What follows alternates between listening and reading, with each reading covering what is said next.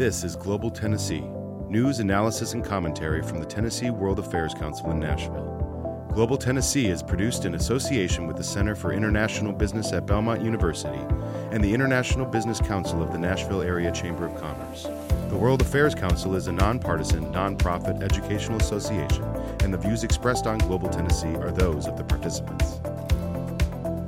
Welcome to the July 14th edition of Global Dialogue, the International Affairs Speakers Program of the Tennessee World Affairs Council. I'm Patrick Ryan. Uh, this evening, we welcome Thomas Lippman, journalist, author, scholar on foreign affairs, especially the Middle East and energy. Tom is also a great friend of the Tennessee World Affairs Council and alum of our distinguished visiting speaker program. Uh, and he came to Nashville, Tennessee to talk with uh, our folks here on two occasions. And we were just reminiscing about that. The, uh, the day he had his name put on the uh, the outdoor billboard at the uh, the Holiday Inn in Cookeville, and uh, in search of uh, a good sushi place to uh, to find after a, a day's uh, journey of of uh, talking to people. Well, welcome, Tom. Great to see you. Happy to do this, Pat. And hello, everyone. Good evening. Well, we had a great couple of trips there. I think you set the endurance record for visiting speakers at our World Affairs Council. We we pretty well uh, wore you uh, out coming around. And I think on one day you did the Cookeville Breakfast Rotary Club, uh, two high school classrooms in the morning, the noon Rotary Club, a high school in the afternoon, and then uh, our, our global uh, town hall. And, and then we went in search of sushi in Cookeville. Well, you know, that's right. I always like to hear myself talk, but that was a test. And and that was uh, bracketed with uh, days here up here in Nashville at, at Vanderbilt and uh, a couple of other stops. You, I think you did the Noon Rotary, the Downtown Club, and and at Belmont, I think. Yeah, that's right. Yeah. Well, thank you for uh, uh, sharing your insights and expertise with um, with the Tennessee World Affairs Council and our our folks here in uh, not just Nashville but Cookeville and and all the stops that you made along the way. Uh, Tom, before we get going here, I just want to uh, remind our audience that uh, in addition to this program tonight, we've got some other terrific uh, things coming up uh, down the road, and I invite everybody to take a look at our calendar at tnwac.org slash calendar. Uh, next week, Karl Dean will be talking with Commissioner Bob Rolfe, Tennessee Economic and Community Development Commissioner. we have our weekly 2 p.m. news review with Dick Bowers, uh, Breck Walker, and usually a special guest. On uh, July 28th, uh, Admiral Bill Owens, the former vice chairman of the Joint Chiefs of Staff, will be with us to talk about U.S. China relations. A little further down the road, we have uh, Defense Secretary, former Defense Secretary William Perry, and Plowshares Fund Policy Director Tom Collina coming to talk about uh, the nuclear arms race. And a friend of Tom Lippman's, who Tom connected to the Tennessee World Affairs Council will be with us in September, uh, David Rundell, to talk about his book, Saudi Arabia uh, at a Crossroads. Uh, Tom, um, I, I, know you've got a book that you're going to be talking about, but any uh, any insights you can share with us about David Rundell? David Rundell served more time in Saudi Arabia in the U.S. Foreign Service than any other person in different capacities those of you who are familiar with how embassies work will know them all. He was DCM, he was head of the political section, he was the economics officer. Uh, he was everything except the admin officer at one time or another in different tours. And he's really made his home in the Gulf. Uh, when I saw him, he was living in Dubai. And um, we blurbed each other's books. Terrific. Well, we look forward to that. And I'll just remind uh, our audience uh, if they have uh, a chance to uh, look at our website, tnwac.org. Please consider becoming a member or donating to the World Affairs Council. That's how we continue our operations. And I think if you look at our calendar and you look at the quality of speakers like Tom Lippman tonight, you'll uh, be interested in becoming a member of what we're doing. And Tom, let's talk a little bit about uh, your background. You're uh, you're the only guy I know uh, personally who's got a Wikipedia page. Yes, and you know what? It's wrong. It says I was born in 1939. I'm not that old. Okay. Well, we didn't we didn't put your age on there, but uh, it did talk about your background uh, with the Washington Post, uh, Middle East bureau chief, and uh, uh, you also held down the post there in 2003 as uh, the head of their their Iraq war coverage. You you cut your teeth with the Post in Vietnam, is that right? Well, I got my start in overseas reporting at like many American journalists. Um, I, I was lucky we had a good war. I know that sounds terrible, but when you're looking to break into international reporting, wars consume people. They need more reporters over X amount of time than they would otherwise to go there and do that. And so I got my chance by going to Vietnam as a correspondent. It was very late in the war. Nobody cared much anymore, but it was an opportunity for me. I was, before that, I'd been covering mostly local affairs. And as with a whole new generation in Iraq, uh, that's the way I broke into international reporting. And if you don't mind my saying a word about that, uh, when I finished up in Vietnam, my bosses thought I had done a pretty good deal, pretty good job. And my reward for that would be another international assignment, um, which of course I wanted. And I told them that I would go anywhere except South America because there was no news in South America and the dart hit the board at the Middle East. I, I would have gone to Eastern Europe or Africa or Tokyo. Uh, they offered me the Middle East, and I took it. I've never been able to extricate myself. uh, well, I, I, have a similar story in the Navy. I wound up in uh, uh the Middle East. Uh, the, the, Navy recruiter uh, gave me a choice of which coast I wanted to go to, and being from New York, I chose the East Coast, so they sent me to Bahrain. That's the Navy's idea of the East Coast. So I. I share your uh, your uh, interest in the Middle East in, in that respect. Um, we uh, we also have some uh, some books here of yours to uh, to talk about, and uh, here is your current your most recent book, Crude Oil, Crude Money, that I'm really looking forward to hear you talk about tonight. Uh, but uh, we we also have uh, quite a list of books that you have produced over the years and even as far back as the Washington Post desk book on style. Uh, I assume that was when you were still with, with the Post. But then most of these were after you, you left the Post. Is that right? Well, that's correct. I mean, after 9 11, like a lot of other people, um, I had been work. I had retired from the Post, and I was working for a company that was hemorrhaging clients, and I found myself in need of something constructive to do. And it occurred to me that because of 9 11, there was going to be a whole lot of interest in the United States about Saudi Arabia, a country people thought about in terms of oil and veiled women. You know, that's what they knew about it. Um, the first book written by an American who had lived there was called Kings and Camels, which will give you a level of the depth uh, that, that, that brought to its study of the kingdom. And it was time for Americans to know more about Saudi Arabia. So I went to work on Inside the Mirage, in which I recounted the entire story of this peculiar relationship and how it developed and has evolved over the years, going back to the time before oil, when the only Americans who went to the Arabian Peninsula were missionaries from the Reformed Church Missionary Hospital in Bahrain, who would go across the channel to Saudi Arabia to provide medical care to a place that otherwise didn't have any. A story that most Americans don't know anything about to this day. Well, we uh, we're, we're glad that you uh, were looking for additional work to do, and and that led to uh, quite a, a, laundry list of uh, books on the Middle East. Uh, I especially uh, enjoyed Arabian Knight Colonel Bill Eddy and his his influential position in the consolidation of the U.S.-Saudi relationship and and you and I actually met at a book signing. You were signing the Mirage, and I was uh, writing newsletters about uh, Saudi Arabia. So I showed up. You signed my book at a World Affairs Council event, and uh, I think we've been in touch ever since. So I I was the beneficiary of uh, of that as well. Uh, well, Tom, we uh, we need to jump into some some substance here. and, and no longer reminisce too much, but let's uh, let's start talking about global energy. And I put together some charts that I hope will dovetail with uh, what you've got to say. But uh, I've seen your presentation style, so uh, I know that we're in good hands with uh, your direction on Uh, on where on the flow of things with uh, the global energy. And then we'll uh, uh, we'll take a break and move into a conversation about your book, Crude Oil, Crude Money.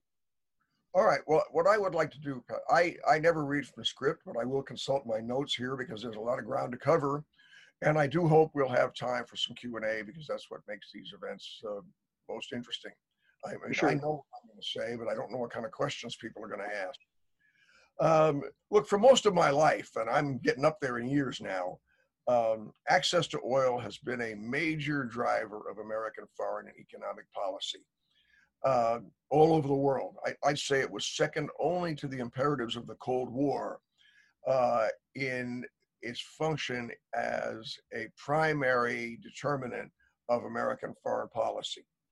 Those days are over. The United States now is awash in oil. The world is awash in oil, and we have more natural gas than we know what to do with. In fact, the United States again exports crude oil, which we didn't do for four decades. The reasons are several. Um, plummeting demand, of course, in the economic slowdown, which will correct itself to some extent eventually. A price war between Russia and Saudi Arabia and other countries in OPEC that flooded the oil, flooded the market with oil and drove the price down.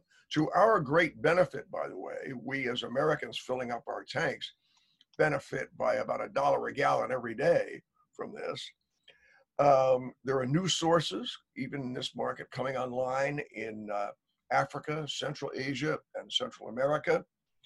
And of course, longer term, but growing, is a worldwide aversion to carbon fuels because of climate change and the quest for renewable energy.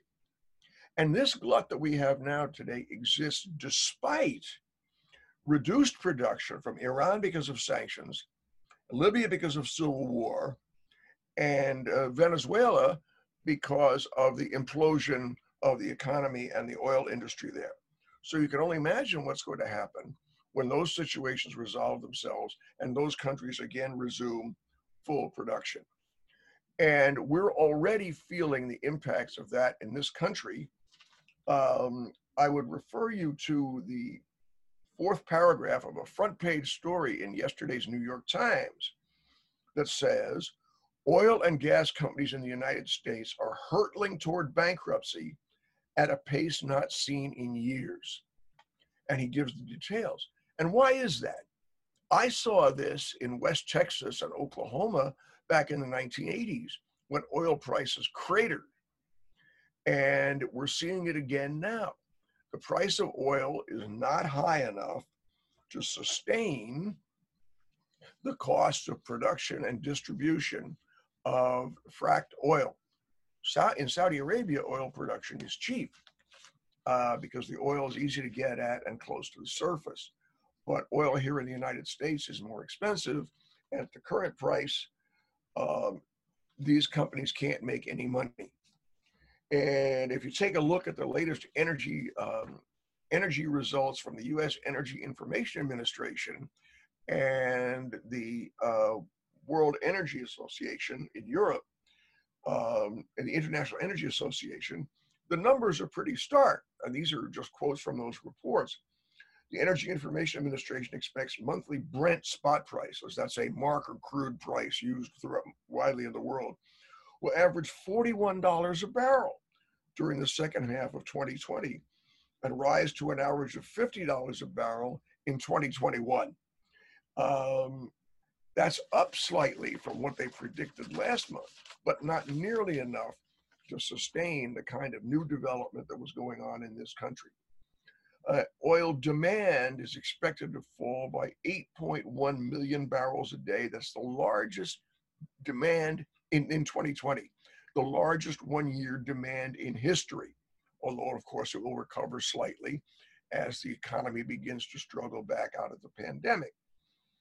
Um, and so go back, think now on an inflation adjusted basis, we have the lowest oil prices really since the early days.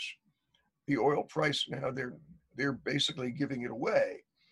Um, we go contrast this to what was going on in the heyday of OPEC between January 1st, 1970 and December 31st, 1980. the years that included the Arab oil embargo.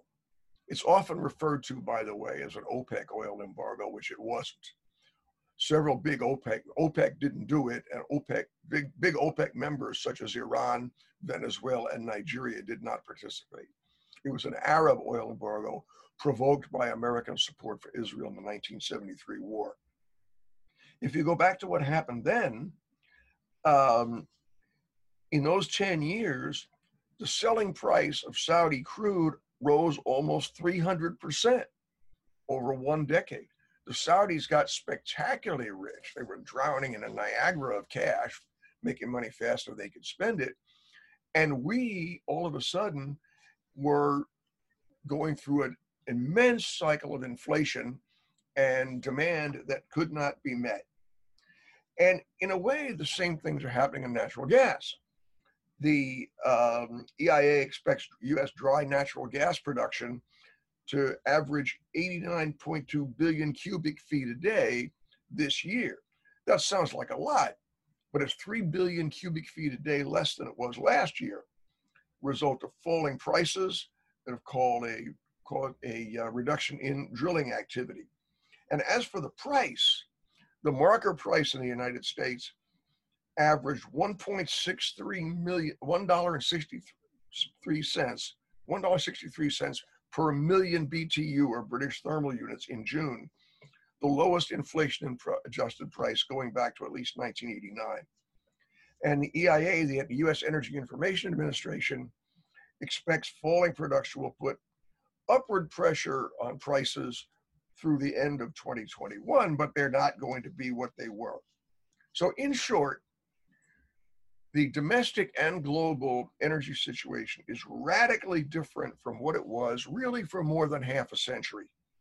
Beginning in the fall of 1948, just about the time Harry Truman was being elected to a full term as president in November of 1948, the United States, for the first time, became a net importer of crude oil, of petroleum. We produced plenty of petroleum, but the line of production and the line of demand crossed in November of 1948. And for half a century after that, uh, the question of how we were going to fill that gap, who was going to supply it, how we could secure that oil, and at what price was a fundamental component of US policy all over the world.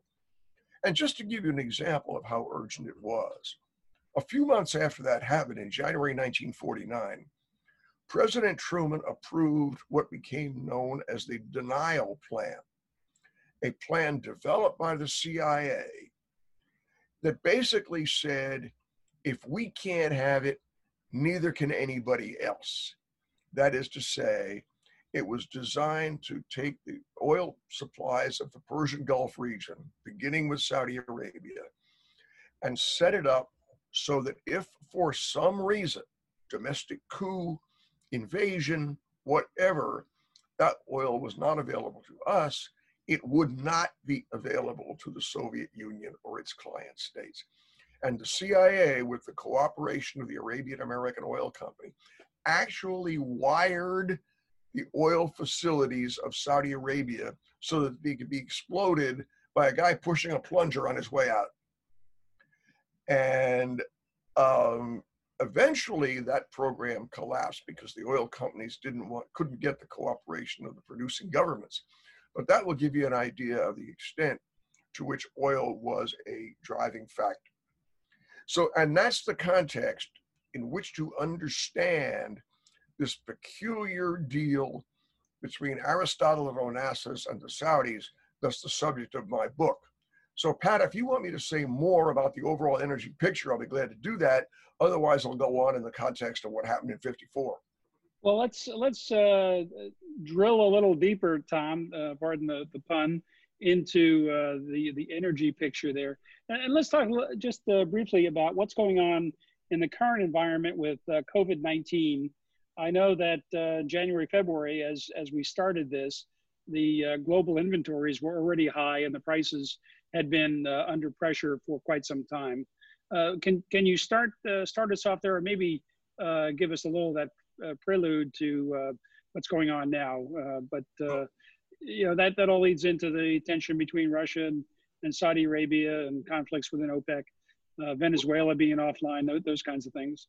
Well, remember that for most of the major producing countries, oil is their lifeline. The less oil they produce, the less money they have. And they have a dual interest in producing the maximum amount of oil at the highest price they can get. That has resulted in a competition among the producing countries led by Saudi Arabia and Russia. Russia is really a he- country heavily dependent on oil exports for its revenue. What else does Russia manufacture or produce that anybody wants other than weapons? Right? I mean, you don't you don't you don't buy poultry frozen in Russia and imported to the United States, right?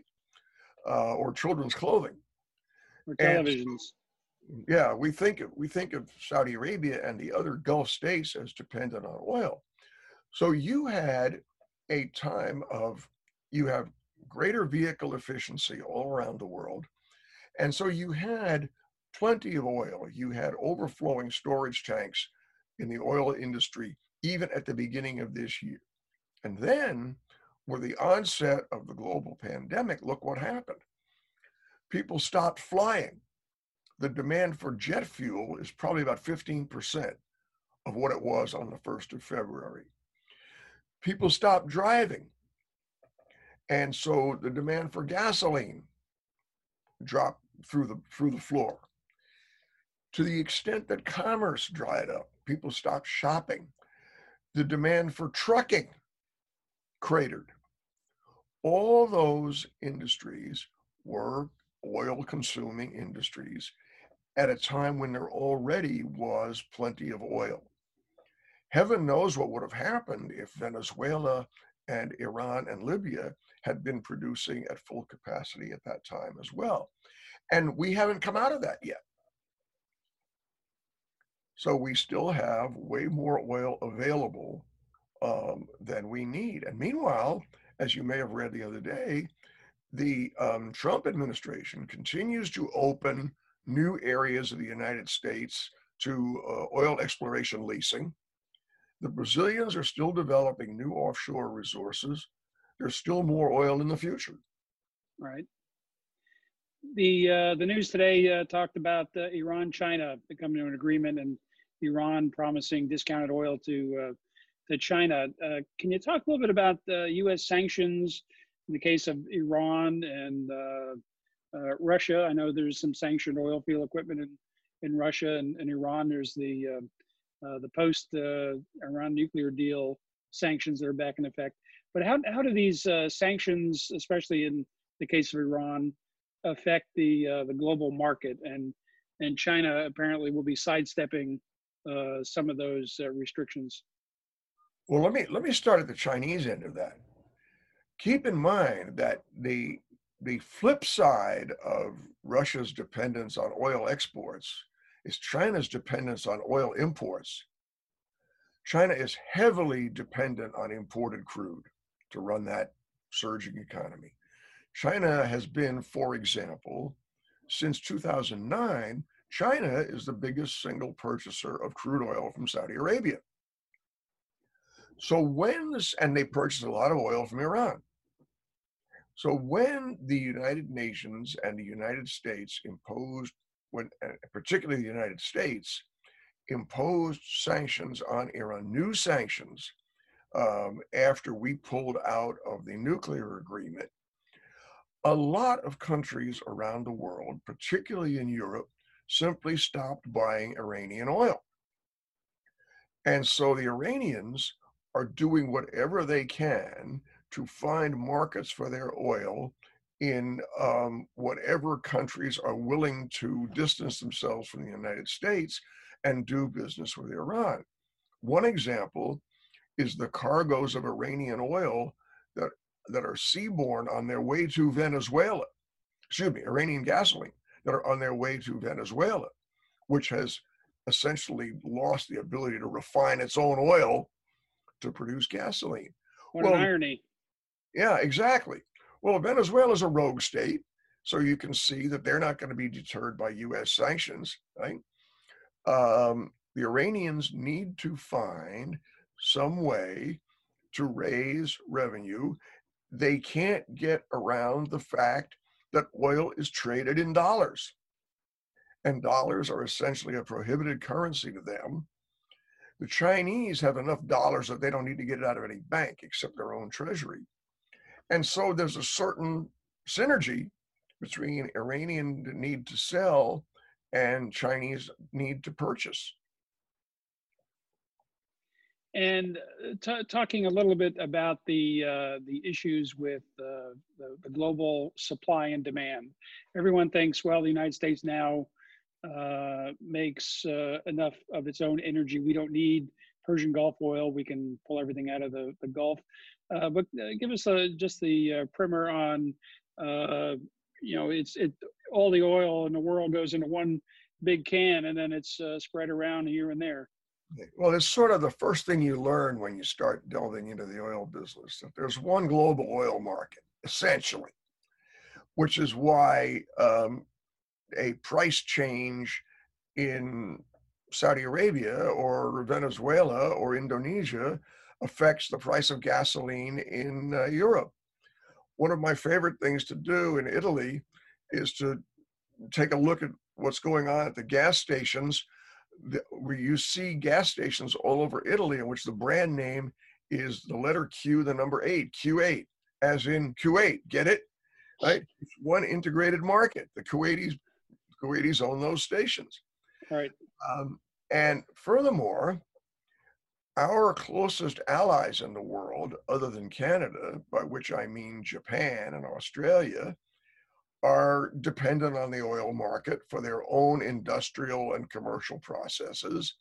No man is an island in this in this oil market, and so um, and there are there are trading patterns of oil that go back and forth. Uh, the United States exports and imports oil at the same time, as do other countries, because it's one world market, except for the rogues who try to get around it with limited degrees of success. And so, on one level, yes, in terms of raw numbers, we are energy independent, you might say, at long last. But we're not energy independent in the sense that we are not isolated from the realities of the world oil market. So we've got to make sure that our allies are uh, are taken care of. Absolutely. Now, now in in terms of um, what's going on in, in the Gulf, uh, just talk briefly about the dimensions of the relationships there. There's uh, the GCC, and they're now fractured to some extent. The competition with Iran, how does that affect the uh, energy market? People always worried about the closing of the Strait of Hormuz. Well, it, it, the Strait of Hormuz, I, it's funny. I was there um, a few years ago, and I stood there on the deck of the ship I was on, looking out, and it's a huge parking lot for empty tankers waiting for cargoes. Um, yes, the Strait of Hormuz is a checkpoint, but uh, the United Arab Emirates and Saudi Arabia, and by the way, Iran, have now built overland pipelines that would bypass the Strait of Hormuz, that narrow checkpoint between a little tip of, Iran, of Oman and the Iranian coast, which is, what is it, 26 miles wide, I think it is? And the yep. channel is two miles wide and a vast percentage of the world's oil goes through there every day on super tankers. Uh, it's very vulnerable. Even if the, the Iranians have talked about blockading it, any blockade, of course, would be cleared in short order by the U.S. Navy, but it would cause vast disruption disruption in the U.S. oil market. Uh, ship owners wouldn't send their ships there insurance rates would go through the roof, oil would have to be diverted and shipped elsewhere. Various countries, including Turkey, are trying to take advantage of this by building new overland pipelines through their own territory. Um, the Strait of Hormuz is, is a very vital uh, choke, potential choke point, but not the only one. And so you have a situation in the Gulf now that's much more complicated than it used to be. It used to be that you had all the sheikdoms on the Arab side of the Gulf, lined up as cooperating members of OPEC, more or less dominated by Saudi Arabia, but not entirely controlled by Saudi Arabia. The Kuwaitis are very firm advocates of their own policies. And on the other side, you had non Arab Iran. And before the Iranian Revolution, um, they were all pretty much aligned with the United States or Britain in one way or another. Now you have different rivalries that have, to some extent, um, OPEC has overridden them because they all have a common interest in the oil export market, regardless of their political or strategic orientation. But the rivalry between Iran and Saudi Arabia has brought violence and threats of violence around the region. You have a civil war in Yemen that has threatened to disrupt shipping, not at the Strait of Hormuz, but at the other side of Yemen, at the entrance to the Red Sea, which goes up to the Suez Canal. And you have a split within the Arab states on the Gulf side, in which the United, in which the United Arab Emirates and Saudi Arabia and Bahrain are boycotting uh, the Sheikhdom of Qatar, formerly a cooperating member of the Gulf Cooperation Council. Qatar is one of the world's major exporters of natural gas, and guess what? It shares the world's biggest offshore oil field with Iran. So Qatar, you, you can't make this stuff up. Yeah, exactly. So Qatar, despite whatever pressure the Saudis and the Emiratis want to put on it, is not in a position to cut off commerce with the Iranians. So, in, in terms of the local um, byplay and the potential for disruption, the uh, the market is the the situation is much more complicated than it used to be. But over all that, you still have OPEC meetings. Those countries are all members of OPEC. And they all continue to look for some formula that would accommodate their desires and the needs of Russia to keep the oil market stable at a price that keeps them in the in the black. Well, Tom, I'd love to hear you talk about the Gulf, and we could probably talk all night about uh, Saudi Arabia and what's going on there. But I want to turn uh, to your book, and before we do, I'll just remind uh, our audience here to uh, please take a look at tnwac.org uh, the Tennessee World Affairs Council website uh, and consider becoming a member or making a gift to the World Affairs Council. We're a nonpartisan, nonprofit educational group. Uh, we do these uh, webinars with distinguished figures like Mr. Lippman that we have with us this evening, and you get insights and perspectives that you just won't get anywhere else. So help us pay the, the light bill and also support our educational outreach programs that we do with high schools and universities and uh, we will appreciate that. Now, Tom, let's uh, get into your book, and uh, uh I will uh, throw up a slide here and, and let people see what uh, the cover looks like. But go ahead and and uh, start us off with uh, crude oil, uh, crude money. And let me just say briefly. I, I assume most of you know this, but and a team of geologists and oil explorers from Standard Oil of California, or Chevron, discovered oil in Saudi Arabia in 1933. Before that, all the major oil resources in the Gulf basically were controlled by British and other European interests. The American, this was the American entree into the Gulf, the discovery in 1933. And Chevron, later joined by Texaco, Exxon, and Mobil to form the consortium known as Aramco, Chevron signed, I think it was a 60 year agreement with Saudi Arabia that gave the Americans exclusive control over the oil onshore and off in most of Saudi Arabia in what was anywhere known to be the oil producing regions of Saudi Arabia. They had Americans, the American company had the right to look for it, find it, produce it, process it, um, ship it, sell it. It was all American.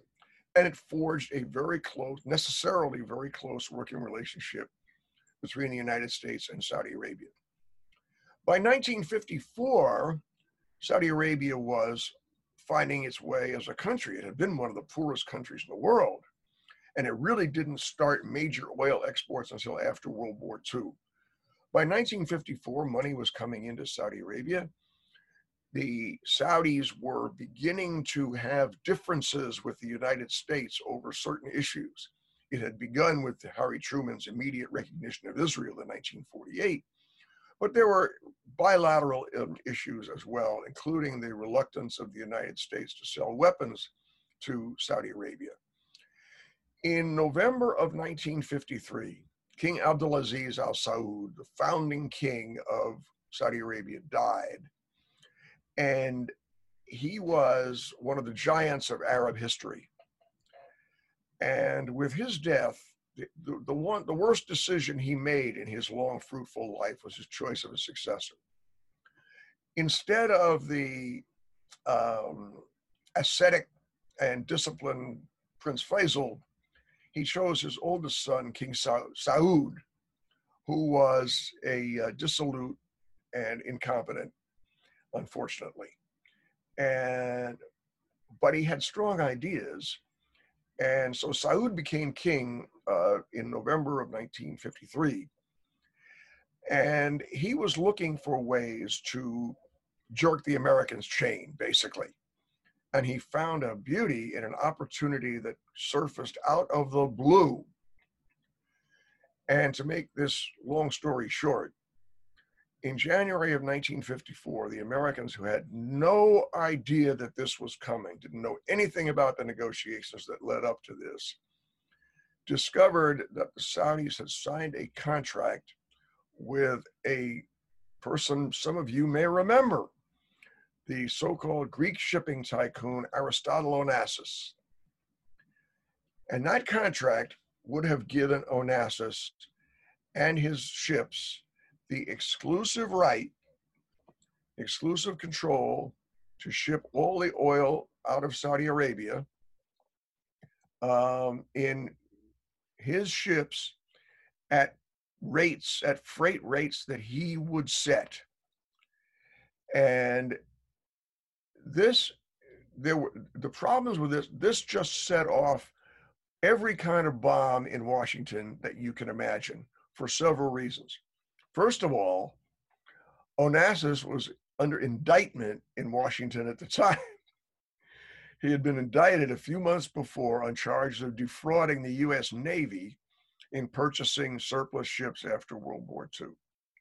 Second, the Americans were furious at him anyway because the CIA had developed information that he had used his ships to send oil and other products to uh, Russia and China during the Korean War. Products shipped by Onassis made possible the death of those Americans on the battlefields of Korea.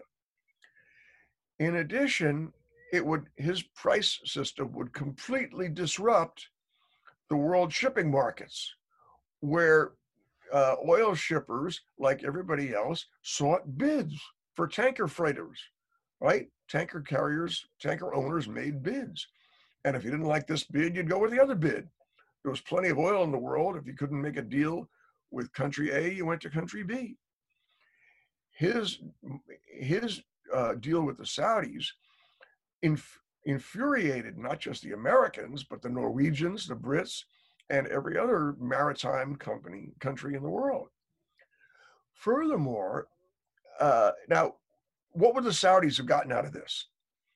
Onassis, in addition to paying them uh, the fee that he was going to charge, he would have created at his expense a fleet of tankers that would have flown the Saudi flag, been registered in Saudi Arabia, and he would train 50 Saudi mariners a year to operate those ships. In effect, he would create for the Saudis their own merchant fleet.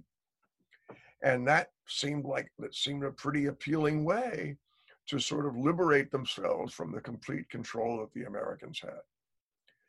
Well, this deal really, however, what really turned the Americans into a determination to frustrate it, to thwart it, was the sense of the Dulles brothers, Secretary of State John Foster Dulles, and his brother Allen, who was the director of Central Intelligence at the time, they believed, as did the FBI, none of whose business it was, they believed and persuaded Eisenhower that this Onassis deal would open the door to all kinds of mischief in the Gulf produce in the oil producing states of the region.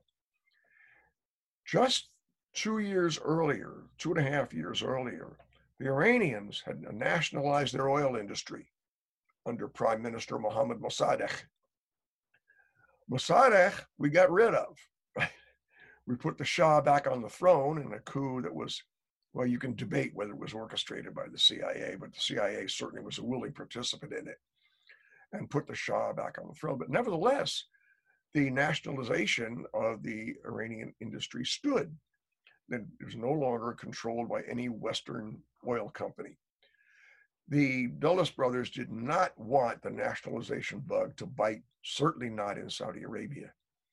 And remember the atmosphere at the time. Stalin had died. Stalin had adopted a with us or against us policy about the developing world. His successors were much more flexible. They wanted to reach out to neutral countries of the developing world and help them in an attempt to win them over to the Soviet side of the of the strategic ledger. And this was at the time of the Bandung, the famous Bandung Conference, when Nasser, Nehru, and uh, Sukarno of Indonesia had created this so-called bloc of non-aligned nations. They were not aligned with the Soviet Union, but they were willing to do business with the Soviet Union. They were not aligned with the United States either. And they wanted to practice a kind of constructive neutrality. Um, that was anathema to Washington. Uh, we, the Americans, did not want the Saudis to drift into that orbit. We were shocked by Saudi participation in the Bandung Conference. And so the oil contract became a thing that was about a lot more than oil. It was about the Cold War. It was about the struggle for influence throughout the Middle East with the Soviet Union and its agents. It was about the rising influence of Nasser who did align himself with the Soviet Union, as did other Arab countries. And so in July, with all these elements on the table, in July of 1954, um, Eisenhower signed off on a directive to the United States security agencies and military to make sure that the Onassis oil deal never went into effect. Now, the United States couldn't just bully Saudi Arabia because they had what we wanted, i.e., oil. So the situation was very delicate for the oil companies and the United States. Nobody wanted to be in a position of standing up and opposing the deal and alienating King Saud. The oil companies were afraid he would revoke the franchise and give it to somebody else like BP. And Eisenhower and his team didn't want to anger King Saud and drive him into the arms of the Soviets, who certainly would have volunteered to be helpful had they had the opportunity. While these discussions were going on, for example, uh, Crown Prince Faisal received a, an invitation from the Red Chinese to go to Beijing and talk things over. Now, at the time, Saudi Arabia had no relations of any kind commercial, diplomatic, strategic with any communist country and didn't want any. But clearly, the communists were willing to make blandishments. And so the question was how to find a way to make sure this contract never went into effect without leaving any fingerprints. So I'm not going to tell you how they did it. That's what my book is about. Um, you got to go out and buy it for yourself. It's a great book, buy multiple copies. Um, but that's what the book is about. And I might just say that the when we finally got through that crisis with the Saudis, many more ensued and continue to ensue over the years of dust ups in relations between the United States and Saudi Arabia. Um, some of them are well known, such as, well, right up to 9 11 and Saudi Arabia opposition to the invasion of Iraq. Some of them less well known, like this Onassis oil episode somehow the relationship always endures because both sides need it. Well, Tom, that was a, a terrific uh, preview, and I'm sure people are are uh, now dialing up on their uh, computers, Amazon.com to uh, take a look at your book. Uh, I'm I'm certainly uh, looking forward to getting a copy of it. And I'll I'll mention I, I don't know if you saw this in the email that we will present a copy of your book to a, a one of the the names of our participants tonight who are uh, active, currently dues paid up members of the World Affairs Council. And that's um, easy to do. If you uh, become a member in the next 24 hours, you're eligible for the book prize. So, and if you want to stay up all night reading, yeah, if if uh, if Tom's uh, introduction has has uh, teased you enough, uh, you can either go out and buy the book directly or become a member of the World Affairs Council and uh, if you look at the number of folks who are in the queue with you, uh, I don't know how many of them are active members of the World Affairs Council. There are a few, but uh, we will give the book away to a World Affairs Council member who's uh, in our audience tonight. Uh, Tom, let, us just talk, uh, and I should also heartily recommend Mirage, the first book of yours that I read. it's about the history of Saudi Arabia from the beginning of the American relationship up until um, I guess about the 2005 uh, era, the, the middle of the aughts, um, when when the book was uh, delivered. But they're really, uh, you know, Saudi Arabia is, is kind of a mysterious place, as as Tom mentioned. Uh, probably the only uh, notable book before that was uh, Camels and Oil. Is that the title? Camels and Kings. Kings and Camels. Kings and Camels. So, if you really want to understand what's going on with Saudi Arabia and put into context the current relationship, uh, the Mirage is uh, is another terrific book. Uh, Tom, let me just ask a question, and, and I'll remind folks to put some questions in the either the Q and A tab on your Zoom screen or even in the chat box, and we'll we'll pass those to Tom. Uh, but talk a little bit about that that foundational period. Um, Franklin Delano Roosevelt went to the Red Sea, the Great Bitter, Bitter Lake, and met uh, King Abdulaziz on the USS Quincy in 1945 after Yalta and, and just before FDR uh, passed. Uh, but that was kind of the, uh, the linchpin of, of the uh, relationship. But then those first 10 years, things were still settling out. We were settling into the Cold War. The Saudis were settling into their newly found uh, economic strength and and you know, you described excellently in, in Mirage what the kingdom was like. No roads between major cities. Uh, if you wanted to get somewhere, you drove out across the desert or got on one of the few airplanes that existed. Uh, so that that could have turned out a wholly different way. Uh, what uh, what sort of guided the uh, the direction of of those early years, that er, that first decade in that relationship? Well, what happened was that um, as oil, the first oil was exported in 1939. The first barrel of oil to be sent out of the country was in 1939. But right after that happened, the war basically cut off oil exports. There, you couldn't get shipping shipping lanes were closed. You couldn't get equipment. So the Americans left a skeleton crew behind, known as the Hundred Men, to maintain what they had built, and left. And so oil production didn't really return again until the war ended. And Saudi Arabia, there was starvation in the hinterlands in Saudi Arabia during the war because their only other source of income was a tax on pilgrims going to the annual Hajj in Mecca, and there were no pilgrims because of the war. And so um, the Americans and the Brits provided aid to Saudi Arabia, but it was a terrible time in the kingdom. So oil resumed, two, a couple of things happened in 1945. One is oil exports resumed and began to ramp up. The Americans came back and rebuilt to go on building the Saudi oil industry. But remember that the Americans by that time had been there for, um, what, 12 years. And in the middle of the war, uh, until 1943, there was no US diplomatic mission in Saudi Arabia of any kind uh, the ambassador in Egypt was accredited to Saudi Arabia, and there was no consulate, there was no embassy.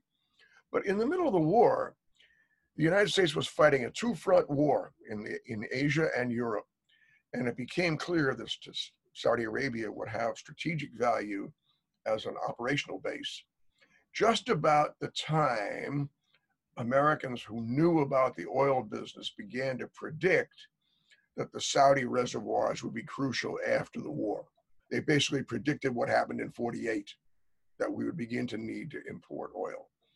In that context, uh, right at, on his way home from Yalta, um, President Roosevelt boarded a ship in the Great Bitter Lake in the Suez Canal and met with the Emperor of Ethiopia and the King of Egypt and the King of Saudi Arabia.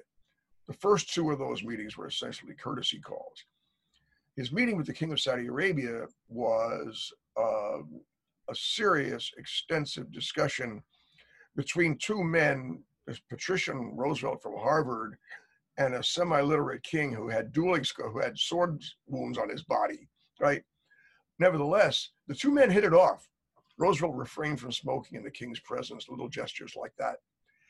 And it's often thought that they created some kind of strategic oil for security bargain. That didn't happen. The United States already had guaranteed access to Saudi oil. Roosevelt didn't need to discuss it. Most of what they talked about was the future of Palestine, where Britain was about to give up the mandate that it had taken on after from the League of Nations after the breakup of the Ottoman Empire. Nevertheless, from that moment, the United States now had diplomatic representation in Saudi Arabia. The Aramco industry began to grow. It was clear that Saudi Arabia was going to be a country that was uh, would be of increasing importance to U.S. interests. And Roosevelt, who died two months later, uh, left that legacy to Harry Truman, who certainly ran with it, and that's why he developed the uh, oil, uh, the denial plan after his election to a full term. Well, let's uh, let's turn to a quick question from uh, a audience member here, and, and then I think we'll uh, be close to wrapping up. Um, Jim Shepard, who is the chairman of the Tennessee World Affairs Council. Uh, Jim, thanks uh, for your question uh, for Tom. Jim writes, given the current situation where the world has an excess of oil and natural gas supply, and the strong trend to move away from hydrocarbons to renewable energy sources, the future economies of the OPEC countries and other oil dependent economies are very tentative. This has the potential for significant social unrest in these countries. What are your thoughts on how US foreign policy should be crafted to protect the interest of the US and to the world as a whole? So as as we uh, as the world decouples from hydrocarbons to some extent, uh, what what's going to be the impact on on the uh, what's the word rentier states?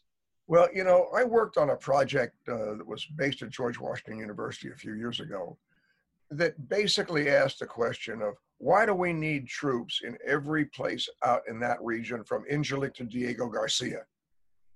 Like, what what are we defending out there? And you, it's a fair question. It, it seems to me that it, our policy is not or should not be to defend any particular regime. Our policy should be to make sure that we maintain stability, avoid a nuclear arms race at any cost, and try to make sure that the oil keeps uh, flowing and nobody attacks Israel. And as we were willing to demonstrate um, briefly after the Iranian Revolution, we would have dealt with the revolutionary government. We still had an embassy in uh, Tehran. And so we're not looking or shouldn't be looking to protect regime A in Sheikhdom A if there turns out to be, if it turns out the people want to do something else. In fact, though, there is certainly in Saudi Arabia, there's very, very little impetus for the kind of domestic political upheaval that would bring the downfall of the regime or civil war or anything else. The, uh, the Saudis have good lives. Their country's peaceful, their country is secure, they don't have school shootings and fentanyl overdoses, and they don't want them. Um, pretty much everybody in Saudi Arabia benefits in one way or another from the status quo. Big businesses on board with the regime. And the Saudis are perfectly well aware that the oil era is coming to an end. And like all the other countries out there, they're planning for, they're trying to uh, prepare for that, partly through the development of immense sovereign wealth funds and partly through diversification of the economy, which they have not succeeded in doing, but they're better at than they were before. But there's going to be some other countries that uh, are less prepared to deal with the the what so-called end of oil, um, and I don't know that there are good uh, good solutions for them. No, Iraq is a good example, right? Yep. If the Iraqis couldn't sustain themselves on cash from oil, could that country stay together? Right. You know, Iraq is an artificial creation in the sense that Saudi Arabia is not. Iraq was created by a bunch of Europeans with pencils on a map. Yeah. And um, so who knows if that's sustainable? Iran is something else. Iran has a civilization that goes back almost as far as China's, and I'm not worried about the Iranians. Yeah. Another question uh, in the same vein from Bob Teague, and Bob is the president of the United Nations Association here in Nashville. And Tom, you may not know that it's uh, called the Cordell Hull chapter. Cordell Hull, the father of the United Nations, being a Tennessean, it's the longest uh, chapter in the uh, the UN Association uh, fold. Uh, Bob, he starts out his question. I'll abbreviate a little bit, but he says oil is poison to the earth, to the climate, to humans, and all life. Uh, it goes on uh, in in that vein, but he he asks, uh, as the oil industry drives the earth to ruin and its toxicity remains, what steps can the remaining people take uh, to save uh, lives and, and limb on, on Earth. And, and I won't uh, presume that you're an industrial engineer or an environmental um, technician, but you've been around oil companies for a while. Maybe you could answer it in a way to describe what oil companies, uh, how are they preparing for the end of oil? Well, I mean, there are oil companies and oil companies, you know. I mean, the world's biggest oil company is, is Saudi Aramco. And Saudi Aramco, the Saudis they have, have no plan B. Which is which is state owned, of course, right? Many yeah. Biggest oil companies are state owned, except in the United States. Um, in a country like Saudi Arabia, which has a huge domestic oil shortage, right? I mean, they, they're consuming more and more of their own oil to generate electricity. They have at least a nominal commitment to solar and to alternative energy. Uh, other oil companies, they have now um, invested in natural gas, which is the immediate short term alternative to oil. Um, but that's sort of like asking, you know, what the American Buggy Whip Company was going to do in 1905. You know, I mean, um, Ahmed Zaki Yamani, the great witty Saudi oil minister of the OPEC days, yeah. used to quip that the uh, Stone Age didn't end because the world ran out of stone. All right. The implication was that there'll still be oil in the ground when we stop using it. What the Saudis want is for that oil left in the ground to be other people's oil, not theirs. And so they don't want to drive the price up so people stop using it. But what what the free free market oil companies, publicly traded, responsible to their shareholders, are going to do about this, I don't know. And what they should do, I don't know. Yeah. Well, Tom, uh, this has been uh, a, a, great evening, uh, well spent, and uh, we appreciate uh, you coming uh, to us from suburban Washington, D.C. No, you're in the district. I live in the city.